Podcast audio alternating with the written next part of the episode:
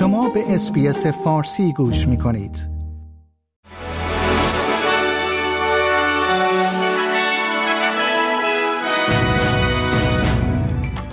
درود بر شما. نیو ساعت هستم و این پادکست خبری روز پنجشنبه هجدهم ژانویه است. وزیر امور خارجه استرالیا پنی وانگ اذعان کرد که راه رسیدن برای صلح غیرنظامیان در غزه چالش برانگیز اما حیاتی است. او درخواست‌های استرالیا برای آتشبس پایدار و همچنین آزادی فوری همه گروگان‌ها و محکومیت حملات هفتم اکتبر توسط حماس را تکرار کرد. نخست وزیر انتونی آلبانیزی بر موفقیت کلینیک‌های مراقبت فوری دولت که سال گذشته افتتاح شدند تأکید کرد.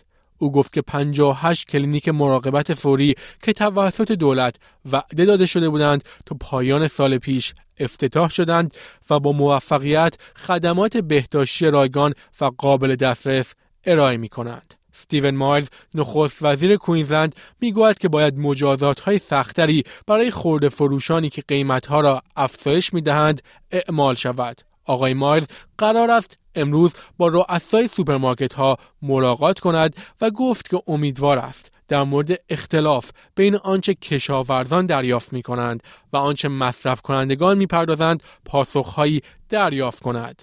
نخست وزیر نیو ساوت ولز اذعان کرده است که هدف ساخت و ساز در این ایالت در آینده نزدیک محقق نمی‌شود. دولت کارگر ایالتی با هدف تکمیل هفتاد و پنج هزار خانه جدید در سال در جلسه کابینه ملی در ماه آگوست موافقت کرد که افزایش چشمگیری نسبت به نرخ فعلی سالانه حدود چهل و هشت هزار خانه است.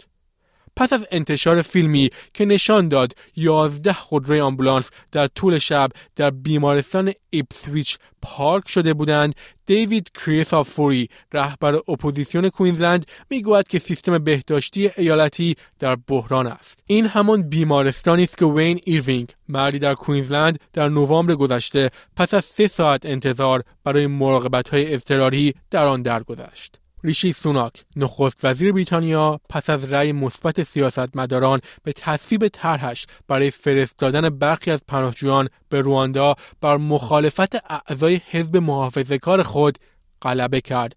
جناح راست در حزب محافظه‌کار او خواسته بودند که لایحه جدیدی برای سختگیری بیشتر برای مقابله با مهاجرت غیرقانونی صادر شود. رئیس آژانس بین‌المللی انرژی میگوید با وجود تنش‌های خاورمیانه بازار نفت امسال در وضعیت راحت و متعادلی قرار دارد. فاتح بیرول مدیر اجرایی در حاشیه مجمع جهانی اقتصاد گفت که با وجود حملات حوثی‌ها به کشتی‌ها در دریای سرخ که بسیاری از شرکت‌ها را مجبور به انتقال محموله‌ها به سراسر آفریقا کرده است، امسال انتظار بازاری ملایم‌تر را دارد.